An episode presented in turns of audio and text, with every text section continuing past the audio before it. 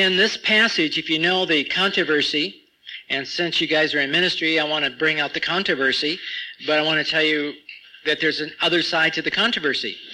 Uh, Ezekiel 28, uh, verse 2 is an interesting uh, verse. It's the Son of Man. Now, I know in the King James it's a little different, but you'll still have a difference. I don't care what translation you use. You'll find that what I'm saying, it may translate this word differently, but there's going to be a real difference. So here it goes. It says, Son of Man, say unto the prince of Tyrus, Okay, now he's called prince in the Hebrew. I don't know what yours calls that.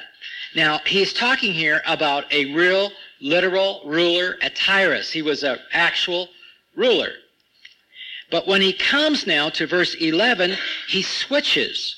And this is significant. He's not talking here about a physical ruler of Tyrus. Did the physical ruler of Tyre, was he ever the angel over the throne of God? Did he walk in the stones of fire in Eden? No, there's a breakdown. But what it says here, moreover, the word of the Lord came to me saying, Son of man, take up a, a lamentation upon what? The king of Tyre. The Hebrew word changes. And what it's saying here is that there is a physical ruler, but behind the physical ruler, there is a ruler ruling the physical ruler. Do you understand what I'm saying? There is a spiritual being behind the physical ruler.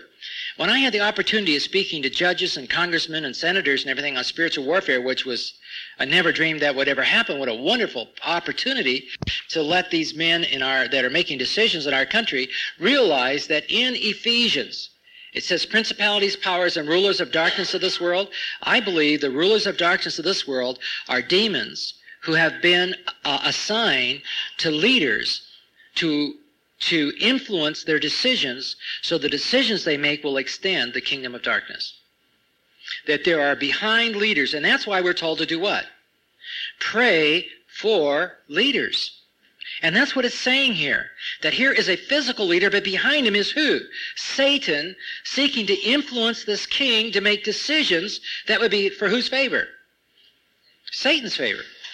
Look at our Supreme Court. Look at the decisions that, that are being made all over the world that are frightening. You know, that you can see the enemy is at work in the lives of, of, of rulers. Now, he says, uh, he says to him, Thus saith the Lord, Thou sealeth up the sum, you are full of wisdom and perfect in beauty. He's talking about one here was God's absolute most beautiful of all of God's creation was this anointed cherub. If you wanted to see the, the creative ability of God to create an absolute beautiful being, that was this creature. And he said, that thou hast been in Eden, the garden of God, and every precious stone was thy covering, the sardius, the topaz, diamond, beryl, onyx, jasper, sapphire, emerald, carbuncle, gold, and the workmanship of thy tabrets and thy pipes was prepared in thee that thou, thou the day that thou was created. Some interesting things here. Satan was an angel of what? Light. Did light come on him or did light come from him? Light came from him. And over him he had a covering of woven. In fact, CEF did a thing on Satan, and we sent it off to a theologian to be sure that we were drawing him right. Because let me tell you, every time you visualize a picture for either a non-reader or a child, you better be accurate. Because that picture will stick with them the rest of their life. See, what you show them sticks. I mean, when the first time I ever, you know, do it, and we said, we've got to be accurate. Like in creation, we sent it to a creation. How do you draw creation before there was light? You know, what would it be like? Are we accurate? I mean, I, you can't believe. Do you know that every CEF story goes, went to Charles Ryrie to check out, went to, uh, who was the president of Dallas? Um, Pentecost or Will Walvoord, and to other seminaries. They checked out our lessons. Went through nine theologians. These are lessons for little kids. Amazing. You didn't know that, did you? That's why they cost a little bit. but they're accurate. Let me tell you, they're accurate. We want to be sure the child gets, you don't want to lead a child astray. If you read the scriptures, you want to be sure you're giving them straight out. And in our drawings, that when we would visualize, that kids would see what was accurate. So if you visualize stuff, Really be sure that you're giving the kids the right picture, or adults. It's the same thing if they can't read. You can get them way off on something that's not true. So if you could see Satan standing there and light coming from him with a garment of woven gold with all these precious stones, can you imagine what it looked like? It looked like the New Jerusalem coming out of heaven with all those stones, all the colors coming from him. And then if you go to a doctor, we have a medical doctor here, but if you go to a medical doctor because uh, and ask that uh, you think you're having pipes and tabrets problems, and if they could do something with your pipes and tabrets, you'll find that we don't have them. But if you look at those, and I know that some of the translations have dropped it out because they had a hard time with them, you know what they are? Two Hebrew words for musical instruments. And the thought here is light and music flowed from Satan. I mean, he was a very beautiful creature. And uh, he's been into music all the time. You know what? Dr. McGee was my pastor. You know what he said? When Satan fell from heaven, he fell in the choir loft. I think he had some trouble with some of the choirs in the churches or something. but Satan, you know, um, it's interesting. I know there's a lot of music controversy, but I remember years ago hearing this statement on the radio and they said, if you can control the music of a nation, you can control a nation. When I taught at uh, Calvary Bible College, we, we, we taught a course in how that the students might develop the, the character of Christ while they were at school. And one of the things we brought in, we brought in a music therapist from a mental hospital who was like 27, because when I talked about music, you know, I was out of it because at that time I was 50. What would a 50 year old man know about music? You know, I was too old to be credible. But we had a young gal who had a master's degree working with out where they were, the mental hospital, Shawnee Mission Mental Hospital, teenagers, playing music for disturbed teenagers. And how she would play praise songs on her guitar and sing scripture and calm down these mental patients. That's also music that you can stir them up with. In fact, uh, you that get my prayer letter realize that we've been working with uh, Satanists exiting Satanism. And uh, we had one fellow whose father is a pastor, was uh, got involved in Satanism when he was seven years old in a Baptist church through the youth group there. Uh, when his father left him and he got involved through this youth pastor and was 10 years in three different covens and he was not a self-styled. Most of the people we see are self-styled Satanists. You know, they get a book and they cut like the kid that was cutting his arm and letting the blood run. This kid couldn't do that. This kid could not have long hair. He could not have earrings. There was no way that he could dress in any way that would reflect that he was identifying with any kind of rebellion. And yet he was recruiting on three different high school campuses kids into Satanism, involved in all kinds of horrible things. When they moved and tried to get out of it, they would change their phone. They were in a different state I mean, they were they moved from Texas to another. I don't want to identify the state he's in, but in another state, and they would get an unlisted phone, and the day later they would get telephone calls from the satanic group on their phone asking for their son. And they did that three times. They changed their number in less. You know, they changed it one day. The next day they had the phone number calling them. It's unbelievable. But anyway, this boy in their particular group, they always use live music to call spirits because they will not have a service until a spirit manifests itself, and then they can have their satanic worship service. And they always use live music and they always use rock music. Music, uh, I don't know about here. In Africa, uh, it, with the American Indians, they use music to call spirits. And people that hear that music know exactly what they're doing. In Africa, you could walk by this place, and when you hear the music coming over the wall, see, it's not all music. There's special music they use to call spirits. And they know when I was sharing this with these 10 leaders serving the 10 countries, we had about 100 leaders from 10 Western African countries. An African guy jumped up and he started doing the music. He said, What is it? And everybody's going, ooh, ooh, don't do it. You know, don't do that music because he was calling spirits. And they knew from these 10 countries that when they played that kind of music, they're inviting spirits. So it was interesting as we dealt with this boy and asked him questions and so on. So if you got my prayer letter, you, you, you got that whole thing of, of music and, and, and, and the demonic. So we realized there's music and demonic here. There's always been music in the enemy, and there's music in the enemy today. That's going on. Um, then he goes on and he says, Thou art the anointed cherub that covereth. I have set thee so. Thou was upon the mountain of God. Thou walks up and down in the midst of the stones of fire.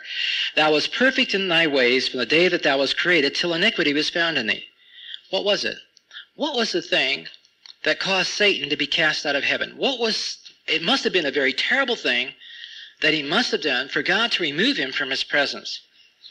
And he says, By the multitude of thy merchandise they have filled the midst of thee with violence, and thou hast sinned. Therefore I will cast thee as profane out of the mount of God. I will destroy thee, O covering cherub, from the midst of the stones of fire. And verse 17 gives us the first glimpse. What did he do? Thine heart was lifted up because of thy beauty.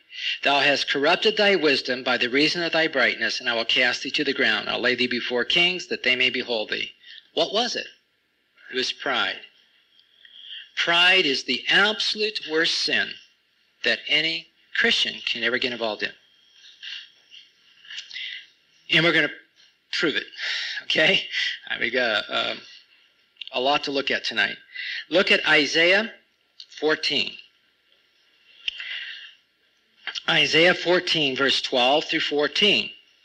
How art thou fallen from heaven, O Lucifer, son of the morning? How art thou cut down to the ground, which did weaken the nations? For thou hast said in thy heart, I will ascend unto the heavens, I will exalt my throne above the stars of God. I will sit also upon the mount of the congregation in the sides of the north. I will ascend above the heights of the clouds. I will be like the Most High. Now, if you read that just real quickly, and I have people read it, and I say, now don't look at it, but tell me, who did Satan say this to? He said it to himself. And that is very, very significant because the most important conversations we have, we have with ourselves. The most important thing you say, you say to yourself. Do a study through Scripture on that. It's interesting. I did. Every time the Scripture says, a man speaketh in his heart. It says a fool says things in his heart. A wicked man says certain things in his heart. A righteous man says certain things in his heart. See, if I wanted to know what you were really like, what we should do, and we've got it here. See this machine? It's not what it looks like. We've got a chair. We're going to put it up here. We want one of you to sit here. This machine will project your thoughts today that you've had on the board. And you know, since you're missionaries and godly people, uh, we would like to see what you were thinking about. Because if we know what you're thinking about, we know what you are. Because as a man thinketh in his heart, what? So is he. And so Satan never had to outwardly, God knew what was going on inside. In fact, one thing we learned in, our, in raising our four children, that we discipline them for attitudes before actions. Nip it in the bud. Right? You know, when they roll their eyes, you know how kids can, teenagers do that? You know what I'm saying? They got it. And we straighten their eyes out.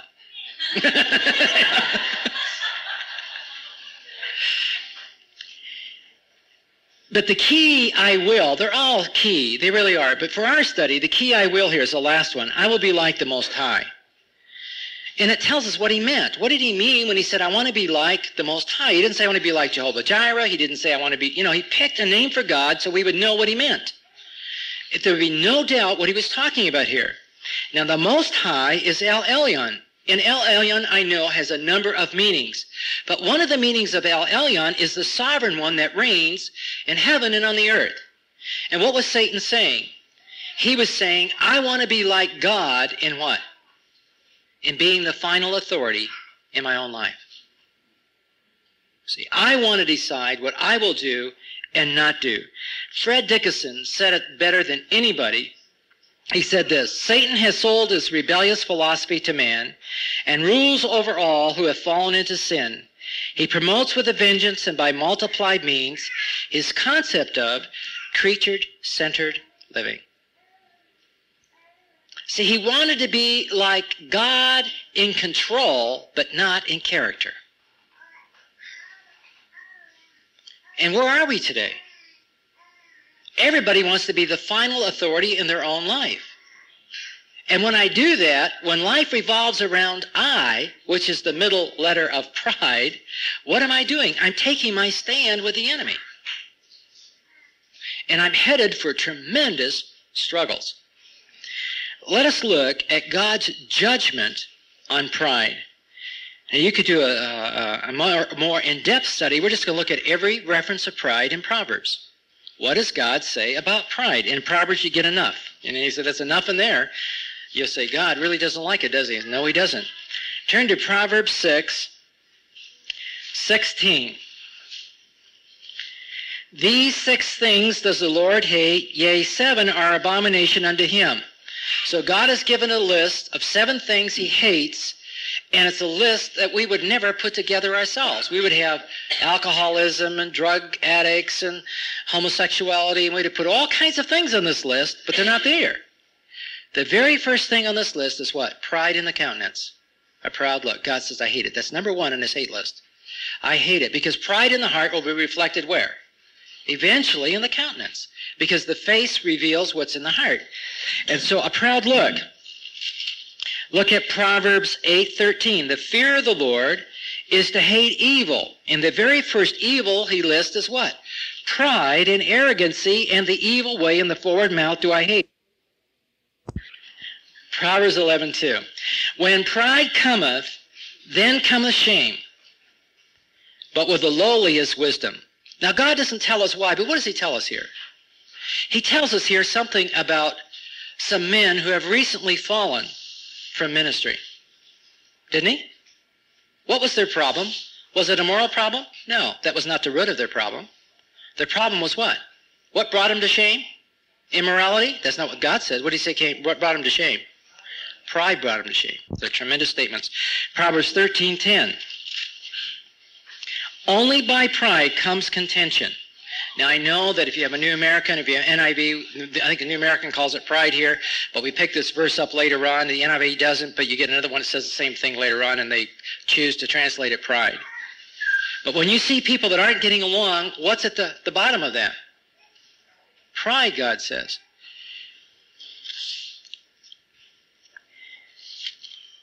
Look at uh, Proverbs 15:25. The Lord will destroy the house of the proud. And it won't be a Guatemalan earthquake. It's not what he's talking about. He's talking about the family of a proud man will be destroyed. It is serious. When a man wants to be what? The final authority in his life, he's going to lose his children. When God's the final authority in a man's life, then, then God will let the family are going. I, I know there, there's some here maybe that whose kids are not what they all that you would like them to be at this present time, right? It's possible. But did you train them up right? You know, God, are they still alive? Is God through with them? Can God reach down and touch them? And because what happened to the slave trader, remember what's his name? Newton. Remember the ship was going down? And he remembered his mother's knee that she had shared the gospel with him, and he decided the ship was going down, he was going up. And all of a sudden he remembered all the teaching his mother had given him. Train up a child in the way he should go. When he's old, he won't depart. But God will destroy the house of the proud, and we have to realize there's far-reaching effect. Verse, uh, chapter 16, verse 5 is probably the strongest verse about pride that you're going to find in all the Bible. Everyone that is proud in heart is an abomination to the Lord. Everyone. Regardless of who they are. An abomination, isn't that one of the, the strongest words in the Old Testament that there is? I mean, in the English it is. And I know that maybe some of you had wrestled with that word. I mean, how do you translate abomination? Stinks? I think it's stronger than stinks. Okay. You know, it's really a strong word, isn't it? Ugh, yeah, abomination to the Lord. Look at Proverbs 16, 18. Everyone quotes this one. They usually quote it wrong, but they know it there. Pride goes before destruction and a haughty spirit before a fall. Proverbs 16, 18. So we know if pride is not dealt with, it will eventually bring a man to what? A fall. Pride, not the immorality, not whatever caused him to fall, but beneath that there's a pride issue that caused him to fall. Proverbs 28, 25. A man's pride shall bring him low, but honor shall uphold the humble in spirit. Now, the, the question we ought to ask is this How does that work? He doesn't tell us how it works. He just said that Satan had pride in, he cast him out from his presence. He said a man has pride in his life, he will fall. There'll be shame. There'll be uh, uh, contention. There'll be strife. There'll be all these kinds of things that will happen in a man's life that doesn't deal with pride. But what's the dynamics of it? How does it fit? And that's what we want to look at. And we want to look at the Proverbs of the New Testament, which is uh, what book? James. So let's go to the book of James, chapter 4. And let's look and see how this all fits together.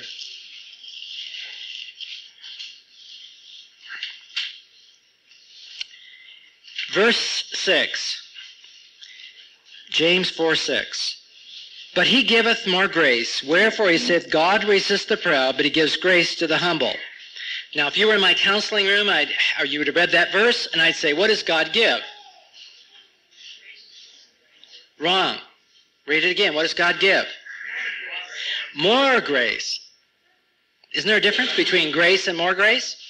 What would you rather have, grace or more grace? What would you rather have, cruceros or whatever it is, or more cruceros? you know, more cruceros. You know, money or more money? Grace or more grace? What is it? What is grace? What is this thing that I have more of? And that is a real key. And we always ask definitions, and everybody always gives us the unmerited favor of God, or they give us something like that. And I said, well, that doesn't explain it. There is, I believe, a good working definition of grace that will help you to get your, your fingers on grace that just uh, I think is perfect. And if you put it into a man is saved by grace, he's kept saved by grace. You take this verse and apply it, it fits so beautifully. And that's Philippians. Well, look at Philippians 1 6, which is that's not the verse, but it's on the way there. Uh, that gives you the sort of the first setting of this. Uh, being confident of this very thing, he that hath begun a good work in you will what? Perform it unto the day of Christ. So we're told in Philippians chapter 1 that God is working where? In us. But he doesn't say there what he's doing. He just says, I'm working in you. He starts the theme. You get to chapter 2, and he says, This is what I'm doing in you. So, chapter 2, verse 13, to me, is one of the key verses in all the New Testament. For it is God that worketh in you, both to will and to do of his good pleasure. What does that mean? God is at work in my life, and He's given me the desire and the power to please Him in any life situation. I was saved by what? God gave me what? The desire to want to become a believer, and He gave me the ability to receive His Son. And it was not any works on my part. It was truly what? A working of God. It's grace. And what will God give me? More what? Grace. So whatever I face, I know one thing that there will be God will give me a greater desire and God will give me greater power to choose to cho- what I would choose would please him. Right? So I don't have to worry that there's going to be some type of a temptation tomorrow. There's going to be some kind of a situation that I'm going to face that all I can do is fail. No, I can't. No. Why? There is more grace. Now, if that is true, why are there so many losers on the winning team? Because God resists who? The proud. See, and I see a big hand coming out of heaven. And what would cause God to resist one of his children? You know what God does when we let pride come into our life? He removes the empowering to live the Christian life from us. And what will happen? A fall. Doesn't that make sense? See, that's why. Huh? Right, we need to be humbled. See, God gives grace to the humble. A proud man says, God, don't worry about me, doesn't he? Yeah, you don't need to worry about me. A humble man says, God, without you, I'm not going to make it. I need your empowering in my life. I need you. I need you working in my life. If I'm going to walk in victory, I need you. Now let's go on. So God gives more grace. In verse 7 he says, and there's a divine order here, a very important order. Now we're really getting into spiritual warfare. Submit yourself therefore to God. Remember, submit means to rank under, get under. And from the place of, uh, that's James 4 7. So get under God, and from the place of submitting God, after I've humbled myself before God, ask for his empowering in my life that I might have his grace, get under God's authority, and from that place, what can I do? Resist the devil and he'll go away. Resist means push aside, not to allow to remain, stay, or enter. I can shut him away when I am submitted to God. But if I am resisting God, I'm going to be submitting to who? The enemy. And what makes me uh, resist God? Because I want to retain the right to be the boss of that area of my life. Remember we said what Warren Wiersbe said? Anytime that you shove God away from any area of your life, the enemy will take that as a target area to begin to control. You will not remain in control. And that's, Jesus said that. If you shove the Lord away, you will not keep it. The enemy will come in and begin to take that. And that area of your life will be will destroy you. Eventually, it will destroy you. Now, let me ask you this question. Why is it that we often don't recognize the enemy's involvement in our life until we're defeated? Isn't that a good question? You know, why is it here I'm laying in the ground all beat up, half in the gutter, and my nose is in the mud, and I think, I think maybe the enemy's involved in this. there I am, totally defeated. See, I can't resist the enemy if I can't detect his presence, can I? And the question is, why don't we recognize the enemy's involvement in temptations? And James chapter 1 tells us why. See, he tells us why we don't recognize that. Look at James 1 12, and we'll look through this thing. It, it tells us something very important here. Blessed is the man that endureth temptation that goes clear through it. For when he is tried, he will receive the crown of life which the Lord has promised them that love him. I think this verse is saying if you love the Lord, you will resist defeat. It's a sign of loving the Lord, is enduring temptation, going through it in a proper way and not giving in. Let no man say when he's tempted, I am tempted of God, for God cannot be tempted with evil, neither tempt he any man. Now, this is a rule of thumb, and I know it can break down, but it's a simple thing. How can I tell the difference between a temptation and a trial? A temptation is designed by the enemy to draw me away from God. A trial is designed by God to draw me to himself. Now, if I fail the trial, I can go into sin. Abraham, will you offer Isaac? He could have said what? No. He could have been disobedient to God. But the purpose of that whole thing is so Abraham would learn a new aspect of God's character. He got to meet Jehovah Jireh.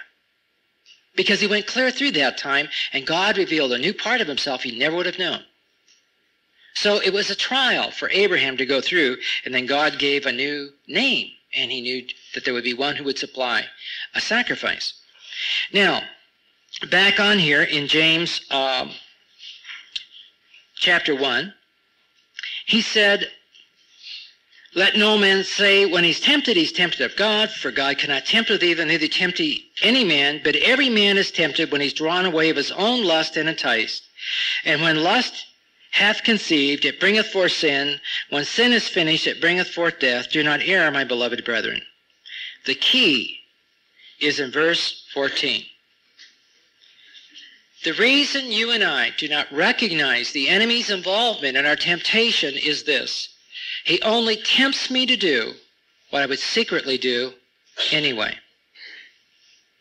Every man is tempted when he's drawn away of his own secret desires and enticed. Think about it. I, I try to describe this. I remember I was talking to a pastor on the phone and trying to explain this to him, and I said, if you were walking downtown and you got the thought to unzip your pants and expose yourself to the people, what would you do? And he said, Logan, I can't believe that. That's my problem. And I'm going, oh no, wrong illustration. Because most people say, I'd laugh. That is so wild, you know? That's wild. I wouldn't do that. That's why you don't get the thought. Isn't that right? That's why you don't get the thought. Satan doesn't waste temptation. He tempts us in the areas where he knows we're vulnerable. And we don't recognize it because what? It fits me. I'll tell you, if you can get this, it's super. I mean, if you if you pick up from now to the end of what we're looking at, you may have a whole lot more victory in your life. When you realize how the enemy works. In the areas of my life I don't want to deal with, I'm in trouble. And we don't always deal with everything right away, do we? Don't we struggle over some areas sometimes? And I'll tell you, the enemy will put all kinds of pressure for us to hold on to that area of our life, so we'll be defeated. Now, how do we deal with temptation? You know what's interesting in the Bible? We are never told to resist temptation. That's not a verse. I keep reading, keep looking. I haven't found one. We're told to resist the tempter. There's a difference. When I resist temptation, where's my focus? On the very thing that trips me up. Is that to be the focus of the Christian life? The thing that constantly defeats me? No. I'm to look unto who? Jesus. And I'm to see behind the temptation, there's the tempter. What does the tempter do? He tempts me. What did it say in Thessalonians? Paul was so concerned lest the tempter had come and tempted them and his labor be in vain. Jesus met who? The tempter. That's what he does. That's what he is about. And we are to resist what? The devil. We're going to look at 1 Peter 5, where we're told again to do the very same thing and look at the principle of the roaring lion and what all that means. That's an excellent passage of scripture there about his devouring us and all that kind of stuff. But we're to resist the enemy. And I'd like you to look at Luke 4. And we can learn something here. Luke 4 and, and Matthew 4, you know, are the, uh, the chapters on uh, being tempted. In fact, you should probably put them both together when you look, but we'll just look at Luke. Luke 4, it says, Jesus being filled with the Holy Spirit, returned from Jordan and was led by the Spirit in the, in the wilderness. In Matthew, it makes it very clear. He was led by the Spirit of God in the wilderness for one purpose. What was that purpose? To be tempted of the devil. Because you know something? It's not a sin to be tempted. That's a major deception of the enemy. You thought it, you might as well what? Do it but guess what? It didn't even come from my thinking process. It came from him. I want to say something that causes everybody to react, and you can react if you like, but I've been here a while. Think it through before you walk out. I believe that Jesus had wrong thoughts. And I think the passage proves it. Because what Satan talked to the Lord Jesus, did he not? Isn't that what it says here? Did Jesus hear him? in his mind. He heard what he said. How do we know he heard what he said? By the way he answered. It says Jesus has been tempted in all points like we. If Jesus did not have wrong thoughts, there is no hope for us. Because every single temptation is first a thought. But the enemy spoke to the Lord. You know what, what did the Lord do? He used specific scriptures. We're learning here about resisting. He, all scripture is profitable, isn't it? All scripture is inspired, but he didn't say God created. That's inspired scripture. But he used scripture that fit. The enemy attacked him and Jesus counterattacked. And the thing that is interesting here, the scripture he used was a rhema, not logos. Jesus did not quote scripture word perfect. He quoted principles from the Old Testament. One time I know I was dealing with a missionary and voices were speaking out of this missionary. It was a terrible situation. And I quoted a verse. And the missionary folded his arms, and remember, it wasn't the missionary, folded his arms, and, and I said, In the name of Jesus, leave. Real. And I thought, I'm in trouble. I don't know why. But obviously, something's not going on here. And I said, In the name of the Lord Jesus, get out of him. And the voice spoke out of him and says, I don't have to go. I said, Why? He said, You quoted the verse wrong. Well, I had quoted the verse wrong. It was in Mark, I quoted the wrong verse. The enemy knew that I didn't know that we use rhemas. I thought we used logos. So I'm trying to find that verse so I can quote it right instead of saying, you know, but he was doing a number on me. Let me tell you, the enemy knows Scripture. He knows the Word. And so Jesus, and you know what? One verse didn't do it for the Lord. Do you realize that? See, one verse, and the enemy came back again, and the Lord gave a specific verse. And the enemy came back again, and the Lord gave a specific verse, and then the enemy left. So first Jesus was filled with the Spirit, then he was led by the Spirit to be attacked by the forces of darkness. And he used specific scripture against, and these were needs. Weren't they genuine needs in the Lord at this particular time? He used really desires, the desire to eat. He used real desires. They were not wrong desires that were in the Lord, but he used natural desires and trying to fulfill those desires ahead of God's timing here. And then verse 13 says, And when the devil ended all the temptation, he departed for a season. And the Satan left the Lord Jesus until an opportune time. Let me tell you something. When it's Satan's opportune time, it's not yours. And that's what he's waiting for. He's waiting until it's not your opportune time to come in with destructive temptation. I think about that a lot. I think, thank God it's there. It's a reminder. He comes at the wrong time in our house. He comes at the wrong time in our ministry. When I'm ready for him, he doesn't show up. And when everything's going wrong, he seems to know to come around and give us trouble. But look at verse 14. Jesus returned what? In the power of the Spirit.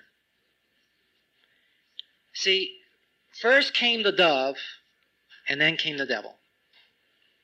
See, Jesus was filled with the Spirit.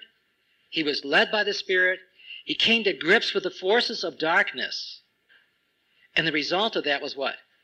He returned in the power of the Holy Spirit. It was a powerful experience in his life.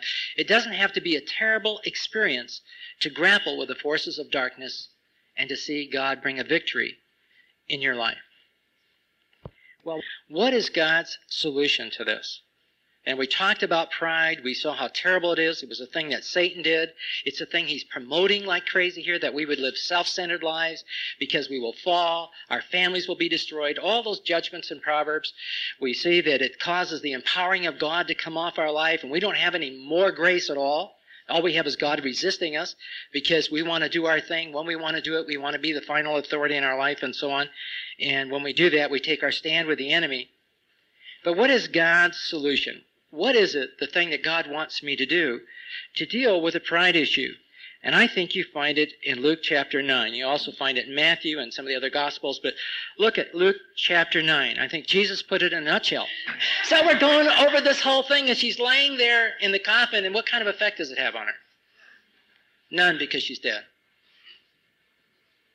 See, let's look at Luke 9.23 here. Jesus said unto them all, if any man will come unto me, let him what? Deny himself and take up his cross. How often? Daily and follow me. See, uh, uh, pride is what? Someone who is living their life for what? Self. Self is on the throne. Self is what is important. Jesus said, either you're going to follow self or you're going to follow who? Me. You can't follow both. If you follow self, the empowering for victory will be removed from your life. If you're willing to die and follow me, I will give you what? More grace. The desire and the power to live a godly life. And so I think you can put it very, very simply. Every day, I need to make this decision early in the morning. Lord, I want to say no to me and yes to you. I think that puts it right down as what he was saying. No to self and yes to you. Because whosoever will save his life and not give it to the Lord, well, what happened? He'll lose it. But who shall say, Lord, I want to follow you today, and I want to do your thing today. I want to be your person today. I want to honor you today. The person who will lose his life for the Lord's sake, you know, for my sake, the same shall save it. That's what Jim Elliot said. Remember, he just twisted a little different, but that's what he was saying. And so it's a daily decision. Pride is something that doesn't die once and for all. It's something that wants to raise its ugly head all the time. It's something you and I have to constantly guard against because all of a sudden we're going to find that the power is gone from our walk and our life. And as soon as we sense, we ought to ask, Lord, is there a point of pride in my life? Show me what it is. What is it? Because I want to take that and put it under your control. I don't want to be resisting you. Lord, I want to be submissive to you. And from that point, I want to be able to resist the enemy. And when I resist him, what will he do? What does God promise? Resist the enemy and he will go. That's a promise. Father, thank you for your word. Thank you for the teaching. Lord, we've been looking at the things that divide our hearts, and Lord, we know the greatest divider of all is a prideful, self centered life. Lord, we don't look on the things and the needs of others, we look on our needs and our things. Lord, help us to have the mind of Christ.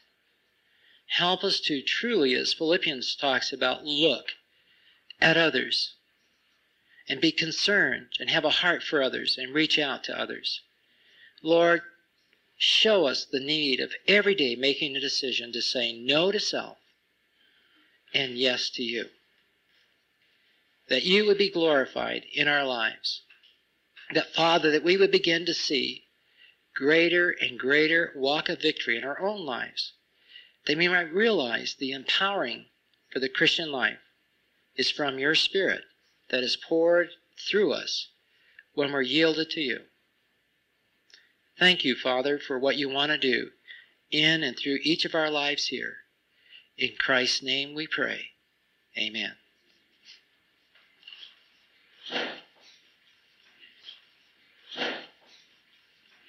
And we look and see how we could have lived in His power and how we did live.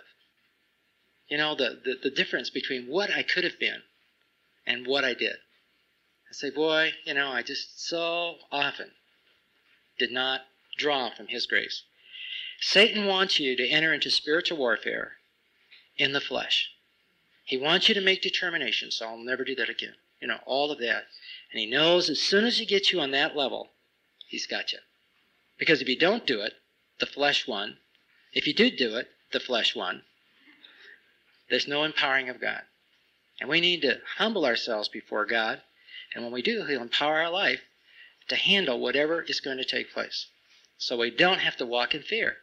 Because my God is more powerful than anything I'm going to face.